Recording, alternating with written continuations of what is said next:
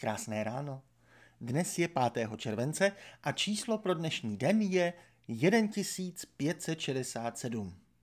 Tolik lidí dnes studuje náboženství a teologii v zemi, kam jedno z náboženství přinesli dva makedonští synové slovanské matky před 1160 lety. A jejich cestu si připomínáme nejenom my dnes, ale symbolicky včera i Eurostat, když vydal zprávu o počtech mladých teologů v Evropě. 1567. A bude to stačit, Antone Pavloviči?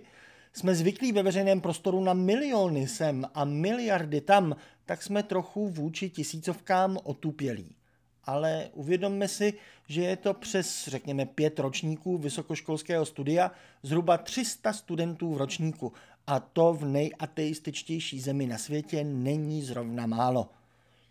Když to přepočítáme na všechny vysokoškolské studenty, kterých je u nás přes 300 tisíc, tak nám vyjde ještě více nic neříkající číslo 0,48%.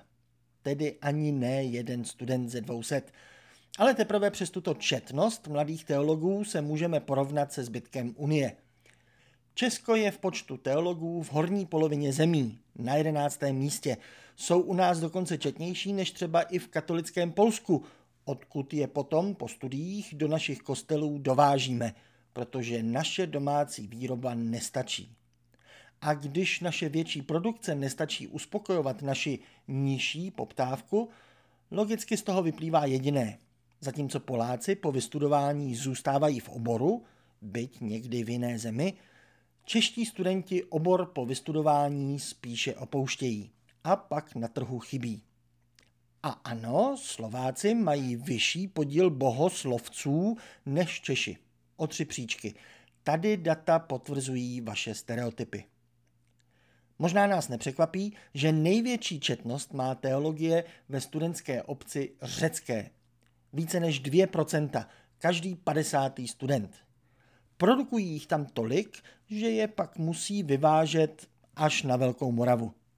Ale tamní poptávka je také velká. Mají tam svou vlastní verzi křesťanství a tu je potřeba obsloužit.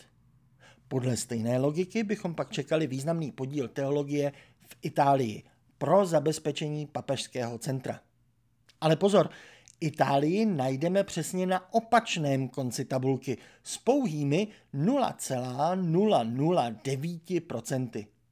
A když od minulého týdne víme, že Itálie má obecně velmi málo vysokoškoláků, pak absolutní počet studentů teologie musí být skutečně nízký, že? Podržte se. Oficiálně v Itálii studuje náboženství jen 205 studentů. V zemi s 60 miliony obyvatel, Proti tomu i těch našich 1567 vypadá, jako bychom tím Vatikánem byli my. Vysvětlení je asi prosté. Vatikán samotný má jen v Římě a okolí kolem 65 vysokoškolských institucí, které zabezpečují vzdělávání a učení papežského stolce. Jenom nejsou ve Vatikánu. Jednak by se tam nevešly a navíc prověrky švýcarských gard na hranicích Vatikánu jsou poměrně ostré – po těch nechcete, aby se každý den prohrabovali v studentských batůžcích. Stačí ty turistické.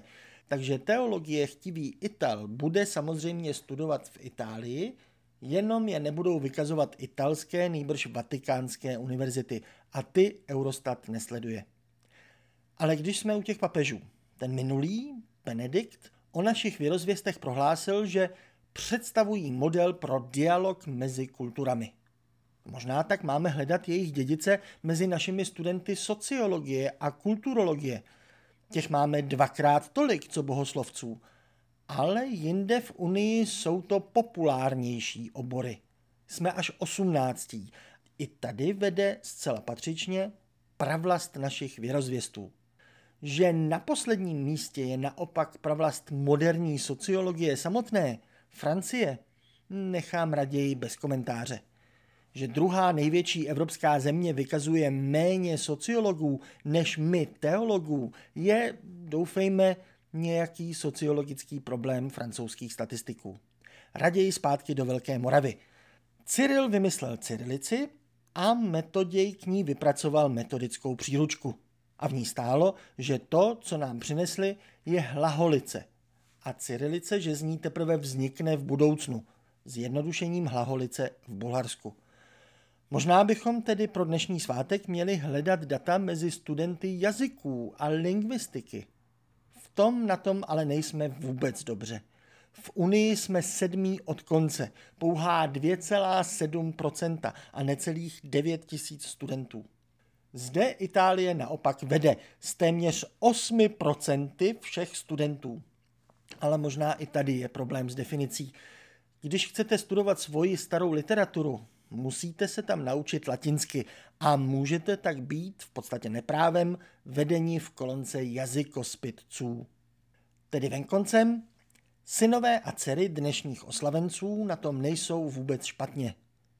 A pokud věříte spíš na náhody než na bohy, pak také věřte, že 1567 českých studentů náboženství symbolizuje rok 1567, kdy papež Pius V. odsoudil protestanty, tedy igenoty.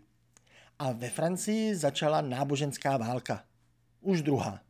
Musí je tam číslovat, jako u nás musíme číslovat pražské defenestrace. Ale to už s tím odsuzováním protestujících zabíháme do našeho zítřejšího svátku. Mon Dieu. Vy máte před sebou celý sváteční den, tak si jej užijte. Třeba zrovna jazykovým studiem italské raní kávy, ať už ji pijete v Benátkách nebo nad jezerou. Hezký den.